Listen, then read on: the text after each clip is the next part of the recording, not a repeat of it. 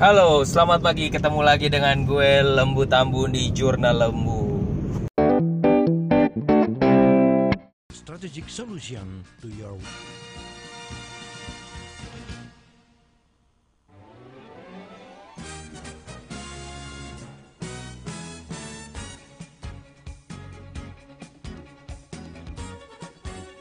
Financial Wisdom,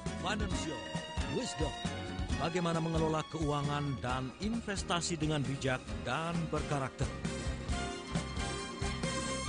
Menghadirkan Eko Pratomo, praktisi investasi dan pengisi tetap rubrik Financial Wisdom di Harian Kontan, dan Muhammad Teguh, independent financial consultant. Financial Wisdom, smart way to happiness.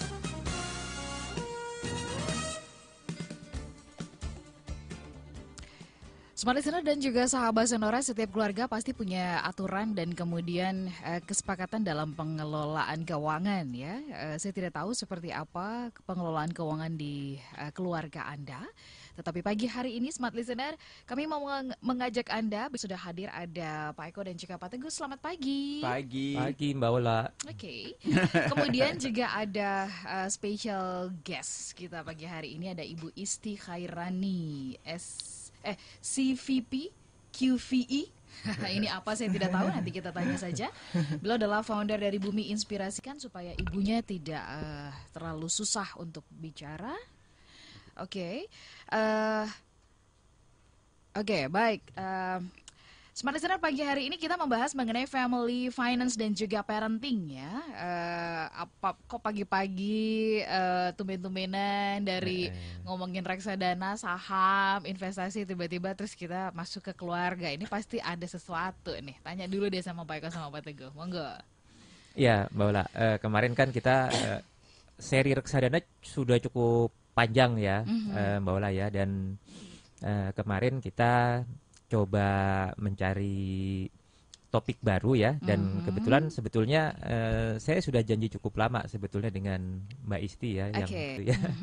Dan tergabung juga dalam Duta Indonesia Cerdas Finansial. Oh begitu. Nah jadi kayaknya pas nih, kebetulan kita coba kontak minggu lalu dan bisa kebetulan hari ini ada di Jakarta. Ya udah deh kita undang dulu supaya selingan dengan topik-topik investasi. Okay, gitu ya. Sebenarnya ngundang ibu sama ibu yang mengelola keuangan dengan mengundang CEO itu sebenarnya jauh lebih susah mengundang ibu loh. Gitu ya. Pekerjaannya jauh lebih banyak. 24 jam, bener nggak sih Bu Isti ya? Iya bener. Oke baik, kita mulai dulu nih. Barangkali sebelum ke Ibu Isti ya, Pak Eko dan juga Pak Teguh, walaupun banyak orang yang menganggap bahwa ya udahlah, pokoknya kalau udah berkeluarga udah sama-sama cinta gitu kan, nanti uang pengelolanya gampang deh ngikutin gitu. Itu bener nggak? Dan kalau dari pengalaman Pak Eko sama Pak Teguh sendiri sharing yang minggu kemarin ikutan bisnis lunch gitu ya, kan ada yang pasangan suami istri gitu-gitu, itu terbukti nggak sih bahwa itu udah dengan sendirinya pintar mengelola keuangan atau juga memang banyak PR-PR? Ya, kan Pak Eko sering ngomong ya bahwa kita itu selalu diajarkan di sekolah lah, di kampus lah, dimanapun tuh untuk cari uang, tapi tidak pernah diajarkan untuk mengelola keuangannya. Ya. Mungkin ya ketika dua orang sejoli jatuh cinta dan kemudian menikah, dan mungkin juga kedua-duanya punya income, tapi selalu akhir bulan merasa nggak punya apa-apa, benar nggak sih? Bahkan belum akhir bulan, pertengahan bulan juga udah ini gimana sih? Jadi memang ada edukasi orang tua kita yang disadari atau tidak disadari membentuk perilaku keuangan kita. Nah, karena misalkan dulu ayah saya itu dulu ketat sekali masalah keuangan. Jadi kalau mau jajan sesuatu itu benar-benar diukur gitu kan. Bener nggak punya uangnya, bener nggak ini, segala macam lah. Sampai sekarang tuh ayah saya tuh perilakunya seperti itu. Itu sangat berpengaruh ke anak-anaknya. Saya juga berpengaruh. Beda dengan misalkan orang lain gitu yang santai aja, sehingga ketika apa namanya ngatur keuangan ya biasa-biasa aja gitu, sehingga menurut saya dalam Certified Financial Planner ajaran dari orang tua saya itu justru menjadi bekal saya untuk bagaimana saya mengelola keuangan. Itu melekat banget, sangat melekat banget ya. Itu emang baru kerasa sekarang setelah berkeluarga dalam hal mengelola keuangan ya. sebelumnya juga kebetulan kan rata-rata kita juga dulu kuliah selalu di luar kota. Yeah. Bahkan saya sejak SMP itu sudah di luar merantau kota, ya. Merantau. Sehingga itu kerasa. Itu kerasa. Itu salah satu edukasi sendiri tuh. Saya jauh dari orang tua, apalagi waktu kuliah sangat jauh gitu kan, di mana kadang-kadang waktu itu juga lagi krisis ekonomi di Indonesia gitu kan, sehingga kiriman juga seret. Kalau kita tukar pun jadi rupiah itu jadi sedikit banget, dari 2000-an tiba-tiba menjadi 16.000 gitu kan waktu itu. Sehingga jadi wah ini mau nggak mau saya harus struggling, harus survive. Beasiswa yang sedikit itu, yang katakan ya, sedikit itu harus cukup untuk 1 tahun. Padahal saya waktu itu dapat beasiswa cuma 6 bulan, cuma 9 bulan karena masa aktif kuliah doang gitu kan. Habis itu kan nggak dapat beasiswa itu harus bisa untuk hidup selama 1 tahun gitu kan. Jadi benar-benar struggling yang nggak mungkin bisa mengharapkan kiriman dari Indonesia yang karena kursnya juga sangat tinggi pada saat itu. Lagi down ya. Betul. Pak Eko, apa yang kemudian sebelum kita ke Ibu Isti ya, dampaknya nih kalau seandainya keluarga tidak bisa mengelola keuangan, dan semestinya siapa yang paling pegang peranan dalam pengelolaan keuangan? Kita tidak pernah ada satu mata kuliah tersendiri. Betul. Jadi kadang-kadang kita tidak punya pegangan. Okay. Kayak pertanyaan Mbak Ola ini kan waktu minggu lalu muncul gitu ya. Itu sebetulnya kalau mengelola keuangan di rumah itu siapa sih yang harus pegang gitu ya? Betul. Suami atau istri gitu. Yeah. Dan ternyata ada beberapa model Mbak Ola ya, ada beberapa model yang tidak selamanya itu cocok untuk suatu keluarga. Okay. Jadi ada yang pengelolaan keuangan itu dipercayakan oleh istri semua misalnya. Tapi ada yang terpisah, istri ngelola rutin bulanan tetapi yang suaminya investasinya suaminya gitu ya. Jadi nah justru kita ingin membahas family finance itu karena memang variabelnya cukup banyak gitu ya. Sehingga penting sekali juga pengalaman bagaimana sebuah keluarga itu mengelola dan bagaimana melibatkan anak-anak, karena itu akan sangat mempengaruhi bagaimana seorang anak itu nantinya akan memiliki kebiasaan. Okay. Jadi kalau Pak Teguh tadi bilang tentang pengalaman dengan orang tua, bapaknya, saya punya pengalaman dengan ibu saya gitu ya. Jadi itu sangat menarik sih untuk kita bahas sih Mbak Wala. Iya. Saya dua-duanya. Yang paling pelit itu nggak pelit sih sebenarnya, tapi nggak pelit. Tapi saya baru merasakan banget ibu saya pendidikan tidak tinggi begitu, tapi kemudian uang atau salary ayah saya yang kecil itu, gaji pegawai negeri gitu ya, bisa dia kelola dengan luar biasa. Saya sih salut ya, Ibu. Justru itu. Kalau itu lebih kepada apa? Itu naluri atau apa Pak Eko? Nah itu memang luar biasanya seorang ibu ya, Mbak. Jadi biar bagaimanapun tuh ibu akan struggling. Termasuk ibu saya juga begitu ya, karena orang tuanya adalah tentara gitu ya, anaknya 7. Gimana caranya menghidupi, kan ibu yang potong panting gitu. Itu berarti keren banget ya ibu. Oh ya? Memang sangat. Baik, Smart Listener, nanti kita akan bahas bersama dengan Ibu Isti gitu ya. Apa kemudian yang dilakukan Ibu Isti semakin mengedukasi ibu-ibu nih melalui program yang beliau miliki. Nanti kita kaji lebih dalam di sesi berikutnya. Kami mengundang Anda bisa berbagi bersama dengan kami pagi hari ini. Saya ingin berbaik hati. Saya mau kasih 1 buah buku yang ditulis oleh Pak Eko. Yes. Ya. Boleh ya Pak Eko? Boleh ya? Dong. Ditandatanganin Pak Eko nanti. Silakan boleh pergunakan semua line kami, telepon di 0216343417. Kami berikan bagi Anda yang ingin sharing atau yang bersedia sharing ya mengenai pengelolaan keuangan di keluarganya gimana. Bagus, struggling, turun naik, gali lubang tutup lubang apa gimana ya? Kami jadi sesaat, tetap bersama dengan kami dalam Smart Financial Wisdom. Kami membahas mengenai family finance and parenting. Financial Wisdom, smart way to happiness. Kamu tuh sebenarnya ngejar apa sih? Investasi banyak, bisnis juga oke. Ya jangan cepet puas aja, Vin. Ingat keluargamu, Rida. Jika kamu atau anggota keluargamu sakit, apalagi kalau sampai terkena sakit kritis seperti kanker atau jantung, semua yang kamu cari bisa hilang loh dalam sekejap. Ih Vina, kok serem amat sih? Pingdip Rida, hidup itu harus berkualitas, seimbang antara sukses, kesehatan, dan keluarga. Aku mau ajak kamu deh ke Gathering Quality Life yang diadakan Smart FM. Gathering Quality Life Smart FM mengajak Anda menyiapkan diri untuk sukses sekaligus hidup sehat selaras dan menyiapkan proteksi terbaik untuk keluarga. Pembicara Mr. James Gui dan Dr. Kasim Rashidi di Lamoda Cafe Plaza Indonesia lantai 1. Kamis 4 Oktober 2018 mulai jam 12 siang hingga 4 sore. Investasinya hanya Rp100.000 per orang. Sudah termasuk materi quality life, lunch, games menarik, door prize Rp1.000.000, music performance sekaligus networking luas.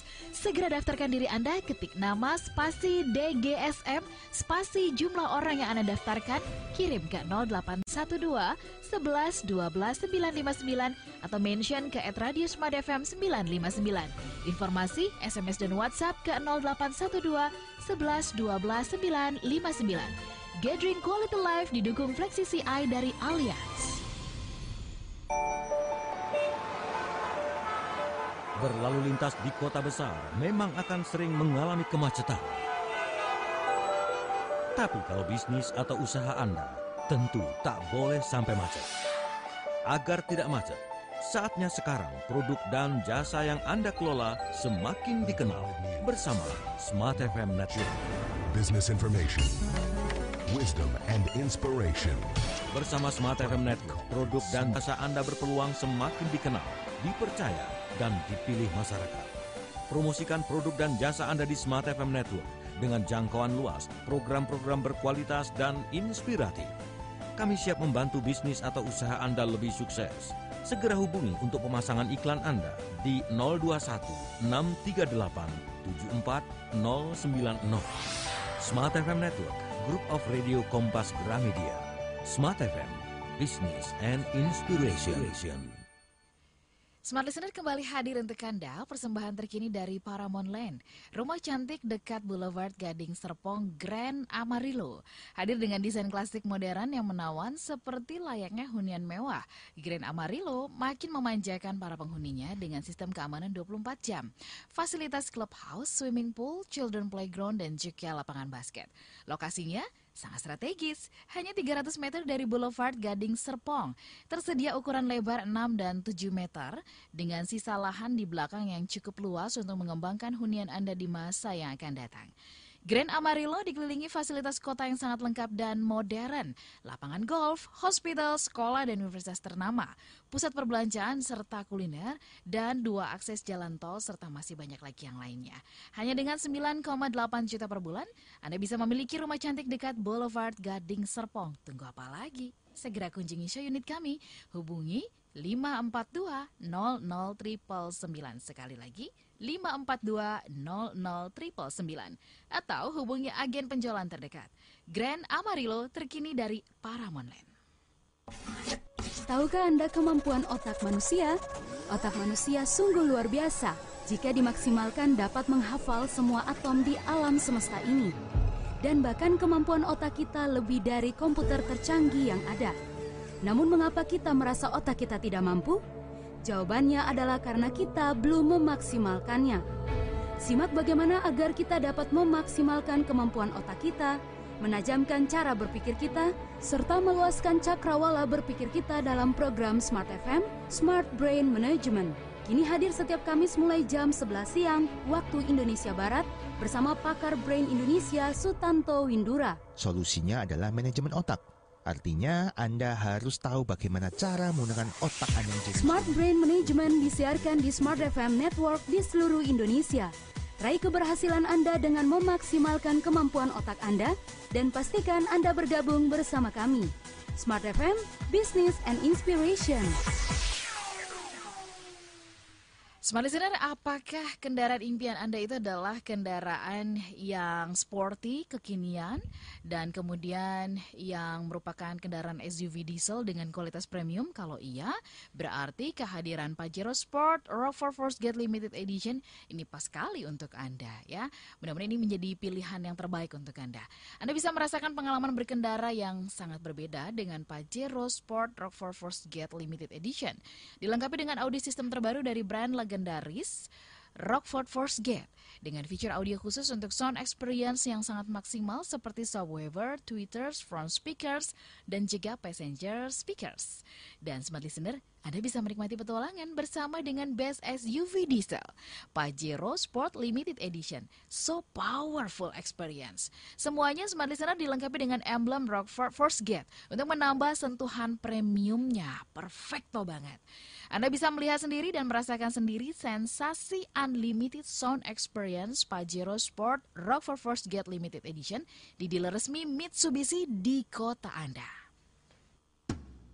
We take the time to listen to you. 95.9 Smart FM Jakarta. Financial Wisdom. Financial Wisdom, Smart Way to Happiness.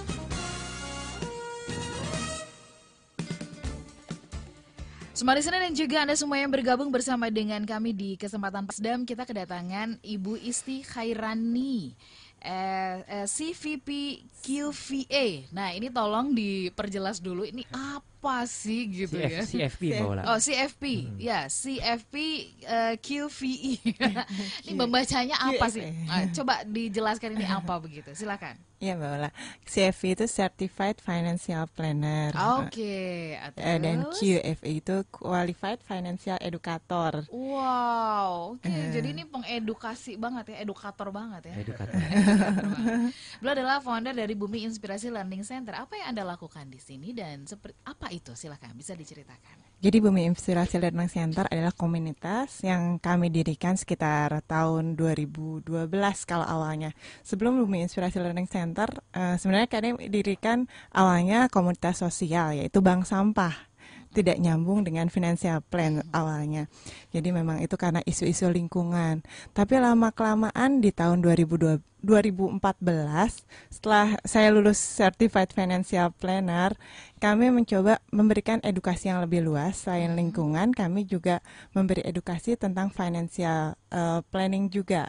Karena Bumi Inspirasi Learning Center itu berdirinya sekitar mau ulang tahun nih Mbak Ola, 5 tahun yang lalu. Kita ingin, kalau dalam bahasa Sunda, bumi itu artinya rumah. Kami ingin rumah kita ini bisa menjadi inspirasi dalam 3 pilar, yaitu financial literasi, green and clean literasi, dan juga Al-Quran literasi untuk akhlaknya.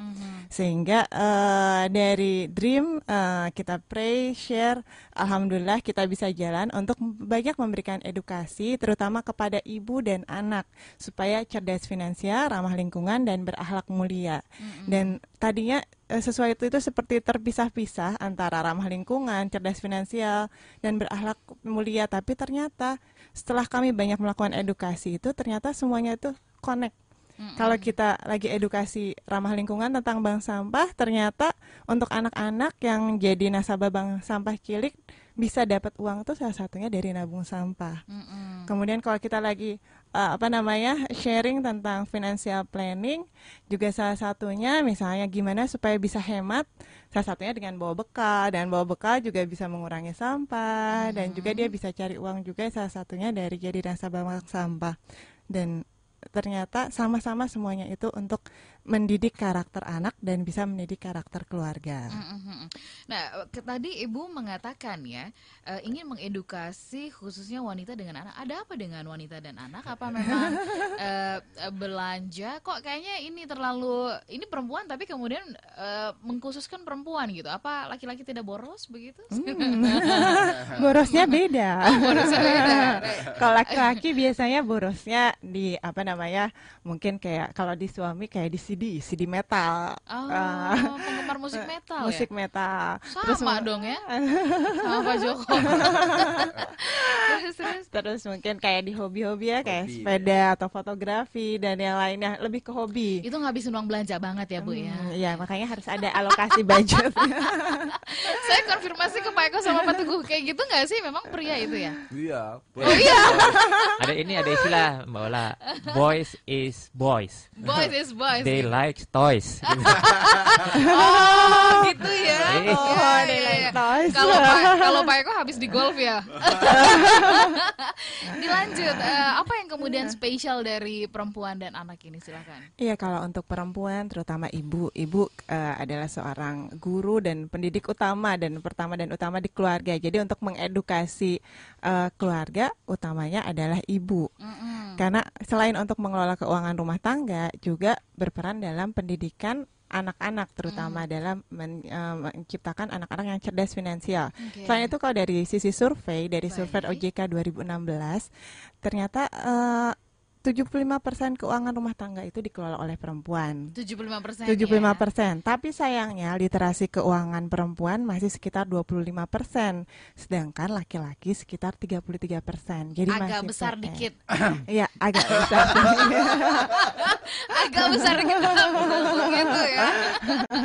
Nah, ini menunjukkan angka 25% literasi itu Ibu ingin mengatakan apa? Perempuan Indonesia dalam hal pengelolaan keuangan masih belum bijak, masih belum bisa menyusun rencana keuangan keluarga dengan sangat baik atau gimana? Jadi sudah diberi kepercayaan dari suaminya untuk mengelola keuangan-keuangannya, mungkin masih banyak yang harus ditingkatkan. Karena memang godaan sekarang ya untuk ibu-ibu luar biasa, apalagi untuk belanja online. Jadi kalau saya biasanya sharing ke ibu-ibu muda, beda-beda. Kalau yang baru punya bayi, apa godaannya? Mainan anak, baju-baju anak, kayak yang apalagi sekarang tinggal pakai jempol aja bisa beli apa kerudung atau pakaian, pokoknya banyak di fashion.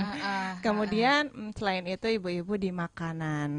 Kadang-kadang kalau nggak mau repot, nggak mau masak ya? Jadinya ya borosnya luar biasa dari makanan. Sehingga biasanya kalau kita edukasi ke ibu-ibu, memang treatmentnya agak spesial. Kadang kita temanya cerdas finansial dari dapur sambil cooking. Waktu itu kita sama contohin ya cooking classnya langsung dan juga ada gimana sharingnya. Kemudian kalau lagi ibu-ibu yang lagi hamil atau yang misalnya lagi menyusui, kita kolaborasi dengan AIMI, Asosiasi Ibu Menyusui. Jadi bareng dokter, bareng waktu itu ayah ASI, ada komunitas ayah ASI. Jadi lebih masuk sesuai apa yang mereka butuhkan ya? Jadi memang temanya invest ASI. Gimana sih ASI itu ternyata bisa menghemat belanja dapur, karena susu kaleng mahal dengan yang pakai ASI. Ternyata ada dari hasil di bukunya Mbak Prita sendiri, Mbak Prita Gozi, perencana keuangan, dia bisa saving untuk pendidikan anaknya lebih dari sekitar 500.000 per bulan dengan ASI, ya, karena dia memberi ASI eksklusif untuk anak-anaknya. Jadi the power of ASI itu luar biasa untuk ibu-ibu. Jadi unik, edukasi untuk ibu-ibu tuh sangat-sangat customized dan kita sesuaikan dengan passionnya. Kalau misalnya yang lagi pengen yang suka nge-mall, nah, kita bisa sama psikolog yang nerangin tentang weekend tanpa mall. Jadi weekend ke mall juga nggak apa-apa sih, asal nggak beli apa-apa. Tapi gimana bijak. Parkir mahal, parkir. Bisa naik online. Jadi tetap ke mall, tapi gimana supaya hemat, bijak.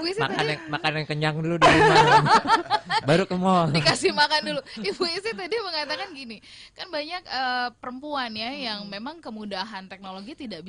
Berikutnya ya. Siap-siap. Soal listener, kalau bicara mengenai pengelolaan keuangan, ada banyak sekali keluarga-keluarga yang merasa bahwa gaji suaminya itu kayaknya nggak cukup, atau gaji yang sudah dicari oleh pendapatan yang dihasilkan oleh pasangan itu nggak pernah cukup ya Pak Eko sama Pak Teguh ya. Ada sindrom selalu kurang. Sindrom selalu kurang. Nanti dari sisi komprenya biar balance nih. Anda kasih pandangan juga gitu, apa benar memang kurang bekerja keras para lelaki ini? Kita sambung nanti di sesi berikutnya, ada satu buah buku yang akan kami berikan kepada Anda. Buku ini ditulis oleh Pak Teguh, Pak Eko, amin ya kalau Teguh ya. Maksudnya itu dalam proses, saya salah sebut, itu untuk mancing aja sih. Kami jeda sesaat, tetap bersama kami. Financial Wisdom, Wisdom, Smart Way to Happiness. Apakah benar gaji besar adalah solusi keuangan? Faktanya banyak kita yang selalu kurang meski bergaji besar atau naik gaji berkali-kali. Itu adalah sindrom selalu kurang. Sebesar apapun penghasilan selalu merasa tidak cukup. Dan berdasarkan Employee Wellness Survey PwC tahun 2017, tercatat 52% karyawan mengalami stres atas kondisi keuangan mereka. 46% menghabiskan 3 jam di waktu kerja untuk memikirkan masalah tersebut. Akibatnya, kinerja karyawan menurun.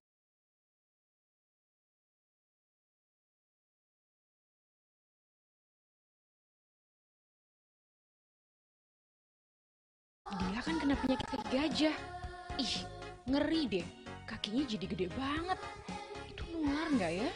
Wah, ini ada apa rame-rame? Bu Ijah kena penyakit kaki gajah. Oh, jadi begitu. Penyakit kaki gajah itu disebabkan oleh cacing filaria yang ditularkan melalui gigitan nyamuk dengan cara meminum obat pencegahan sebanyak 1 kali setiap tahun selama 5 tahun berturut-turut. Obat pencegahan ini memiliki manfaat ganda, yaitu melindungi kita dari kecacatan karena kaki gajah, sekaligus juga menghindari kita dari kecacingan. Ayo bersama-sama kita datang ke pos pemberian obat pencegahan massal penyakit kaki gajah di bulan Oktober nanti. Obatnya diberikan secara gratis. Ingat bulan Oktober, ingat bulan eliminasi kaki gajah. Mama, minggu depan Mas Indra kemoterapi lagi. Adit biar sama Mama ya. Ya ampun Karin, padahal sudah 5 tahun yang lalu. Iya Mam, belakangan Mas Indra kurang perhatikan kesehatan. Saya juga lalai perhatikan Mas Indra. Dokter bilang Mas Indra harus dikemo lagi agar stadiumnya nggak meningkat. Ya udah, kamu yang kuat ya. Mama akan jaga Adit. Kamu fokus pada suamimu. Lah, terus keuangan kalian gimana, Nak? Tenang, Mam. Ada Allianz Flexi CI. Fleksibel kok, Mam. Bisa diatur. Dengan Allianz Flexi CI, perlindungan sangat fleksibel, mengcover hingga 168 penyakit kritis dan bisa pilih plan sesuai kebutuhan. Plan Silver, Gold, hingga Platinum. Dan nasabah bisa tambah 3 manfaat khusus cancer, Continuous Cancer, Gender Specific Cancer, dan Power Reset for Early Cancer. Allianz Flexi CI hadir agar hidup bisa berlanjut dan kesuksesan tetap dapat diperjuangkan. Info lebih lanjut klik www.allianz.com.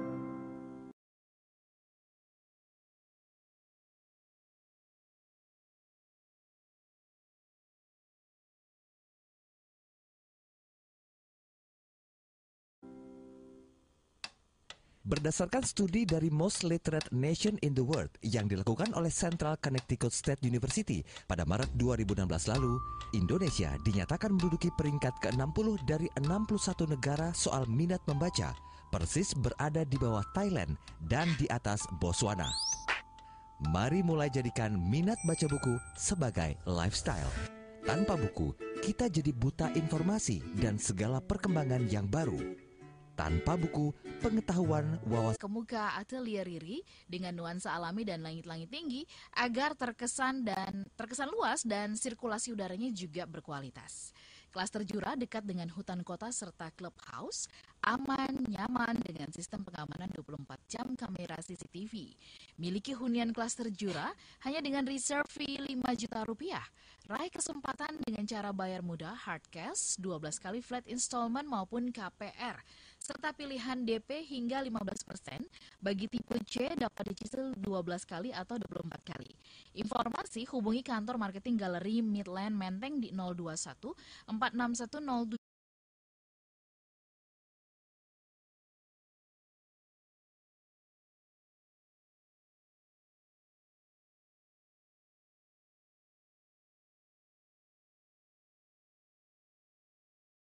Yang memang pemasukannya cuma dari beasiswa 600.000 per bulan dibanding teman-temannya. Okay. Kemudian untuk keluarga muda dengan dua orang dengan 1-2 anak, tetap dengan kita masak itu akan lebih hemat. Apalagi kalau kita bikin budgetnya secara detail. Jadi kalau kita diajarkan, saya ikut gabung di komunitas Institut IBJ juga memang sudah terjadwal sesuai dengan menu yang ada, dan menunya bisa kita combine. Tetap gizi anak terpenuhi karena ibu kan manajer keuangan, manajer gizi juga. Betul. Hanya bisa subsidi silang. Mungkin ada hari apa yang memang menunya bisa 20.000 sehari di luar beras, karena beras sudah belanja bulanan, katakanlah sembako. Kemudian di hari lain memang lebih mahal, misalnya budget seminggu katakanlah 200.000 seminggu misalnya, itu bisa cukup. Apalagi kalau keluar 100.000 dibawa ke pasar katanya cuma dapat bawang kali. Saya beli bawang sama daster nih Mbak. Saya emang godaan di pasar itu yang luar biasa. Bawang plus pulsa, bawang plus ini, bawang plus bubur ayam, mie ayam ya, jajanan-jajanan ya, benar. Hitung-hitung kan lebih dari 100 ya. Akhirnya ibu ibu-ibu tuh harus disiplin banget, mulai menu sampai daftar belanjanya apa. Jadi nanti ada godaan-godaan lain yang ada di daftar belanja itu bisa merem. Boleh.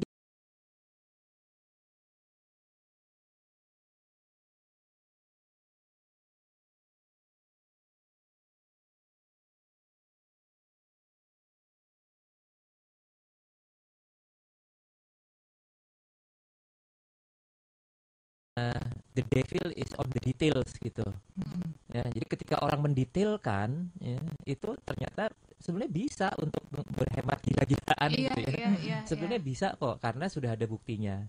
Jadi memang biasanya orang akhirnya tidak berani untuk mengorbankan kenyamanan.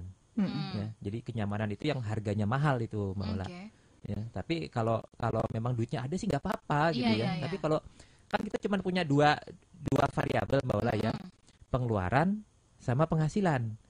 Kalau pengeluarannya tidak bisa dikurangin, maka penghasilan. Dan semaksimal mungkin strict dengan catatan. Kalau ataupun mau offset dari catatan kita, kalau boleh offsetnya nggak banyak-banyak lah. Kayak tadi udahlah kita kasih offset 10.000 atau 20.000 misalkan gitu ya, tergantung kita. Jadi strict terhadap catatan yang kita buat. Sekarang kan catatan nggak perlu pakai kertas lagi. Betul. Pasti semuanya pakai handphone. Catat aja hari ini beli apa, bawang berapa, seperempat lah, beli apa daging, misalkan beli ayam, beli udang, beli sayuran, beli apa namanya sayur asem misalkan gitu. Kamu udah satu paket ya biasanya tuh sayur asem gitu kan. 3.000 makan buat seharian. Bener ya Besti.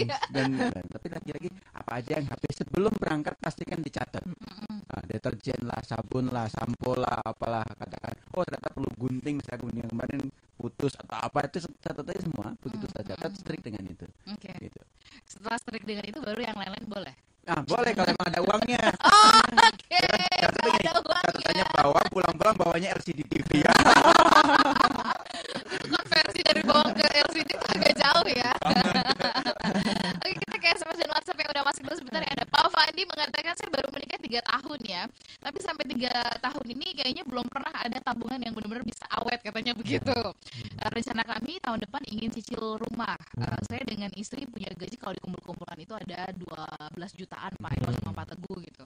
Bingung juga ya gimana caranya untuk bisa menghemat pengeluaran. Apa karena memang kebiasaan makan di luar, terus traveling kah itu yang menjadi salah satu faktor? Mohon sarannya gila, nanti nggak dibilang hoax gitu. Atau telepon istrinya dulu, nanti dijawab.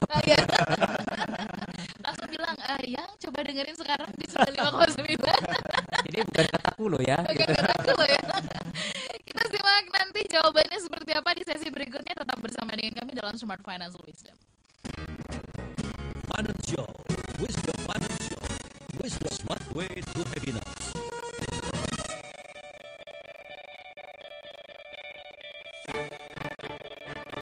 Inspirasi bisnis Smart FM. Smart Listener, bicara tentang pasar modal, ada seorang trader yang mengatakan kalau harta karun, kekayaan terbesar yang ada di dunia adanya di pasar modal dan bukan di bawah laut. Lalu apakah pernyataan tersebut membuktikan bahwa peluang meraih penghasilan di bidang trading demikian besar? Dalam Inspirasi Bisnis kali ini, Dr. Teresian MA, founder fxchartist.com dan pendiri komunitas The Golden Trend Chartist menjelaskannya untuk Smart Listener. Itu adalah ilustrasi yang sangat menarik. Ternyata salah satu cara untuk mencari kekayaan itu tidak perlu menjelajahi gua harta karun peninggalan Raja Sulaiman atau menyelam sampai dasar samudra, karena ada satu sumber harta karun yang membuka peluang tanpa batas untuk siapapun dan dapat dengan mudah diakses melalui komputer dan smartphone, yaitu peluang terbesar sepanjang masa di pasar modal. Akan tetapi, ada data juga menyebutkan dari volume trading di pasar modal New York. Jadi kalau pasar modal saja dianggap sebagai harta karun, maka tentu saja pasar uang atau forex bisa menjadi sumber terbesar segala harta karun dunia. Bahkan George Soros mengatakan bahwa forex menjadi mesin pencetak uang terdahsyat di dunia. Dengan fakta dan bukti peluang yang sangat besar di pasar modal ataupun di pasar uang, apakah semua orang dari semua kalangan bisa mengerjakan peluang usaha ini? Carilah dan pelajari dengan tekun, kuasai dengan benar ilmu trading yang baik, dan melatih diri. Sampai terampil, maka tidak ada apapun yang bisa halangi keberhasilan trading Anda. Kemudian apa yang menjadi perbedaan utama sistem trading The Golden Trend Chartist ini dibandingkan dengan sistem trading lainnya yang ada di pasaran? Sistem The Golden Trend Chartist sama sekali tidak menggunakan lagging indicators atau bahkan tidak perlu gunakan indikator apapun. Kita memetakan pola tren harga. Setiap tengah malam kita memilihkan ratusan sampai ribuan harga yang berfluktuasi naik turun dan kita tinggal menunggu konfirmasi entry untuk keesokan harinya. Berapa persen peluang profit yang bisa diraih dalam trading dengan menggunakan sistem The Golden Trend Chartist ini? Berbicara persentase itu sangat relatif tergantung disiplin Anda dalam menerapkan manajemen risiko itu sudah besar sekali. Tetapi kalau Anda jalankan bisnis trading dengan terang dengan sistem The Golden Trend Chartist, kita pernah membuktikan mencapai rekor profit 3.000% dalam waktu yang sama. 27 Oktober 2018 jam 1 siang hingga 4 sore di gedung Syahid Sudirman Center, lantai 17 Jalan Jenderal Sudirman Kavling 86 Jakarta Pusat. Registrasi ketik nama spasi kota, kirim ke 0878 1958 1998. Baru saja Anda ikuti Inspirasi Bisnis Smart FM. Pasti hubungi Smart FM di 021 633 7783 633 7783.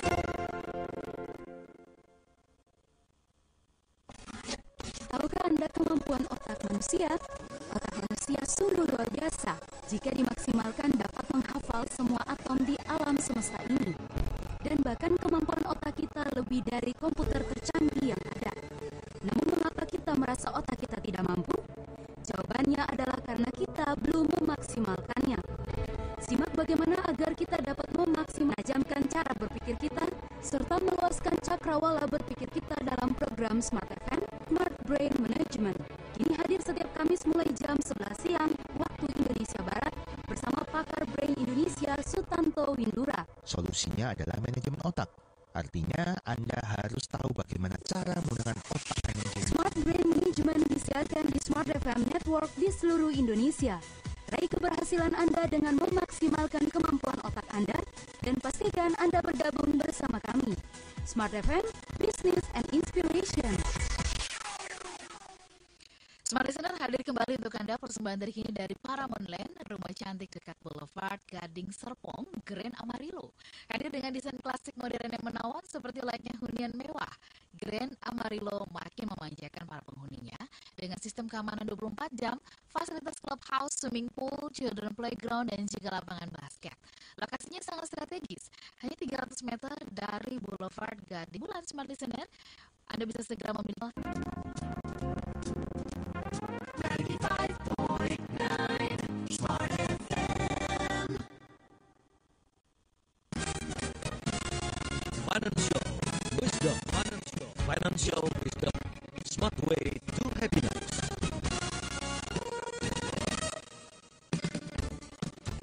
Smart Listener dan juga sahabat yang bergabung bersama dengan kami membahas mengenai family finance dan juga parenting ya bersama dengan Ibu Isti.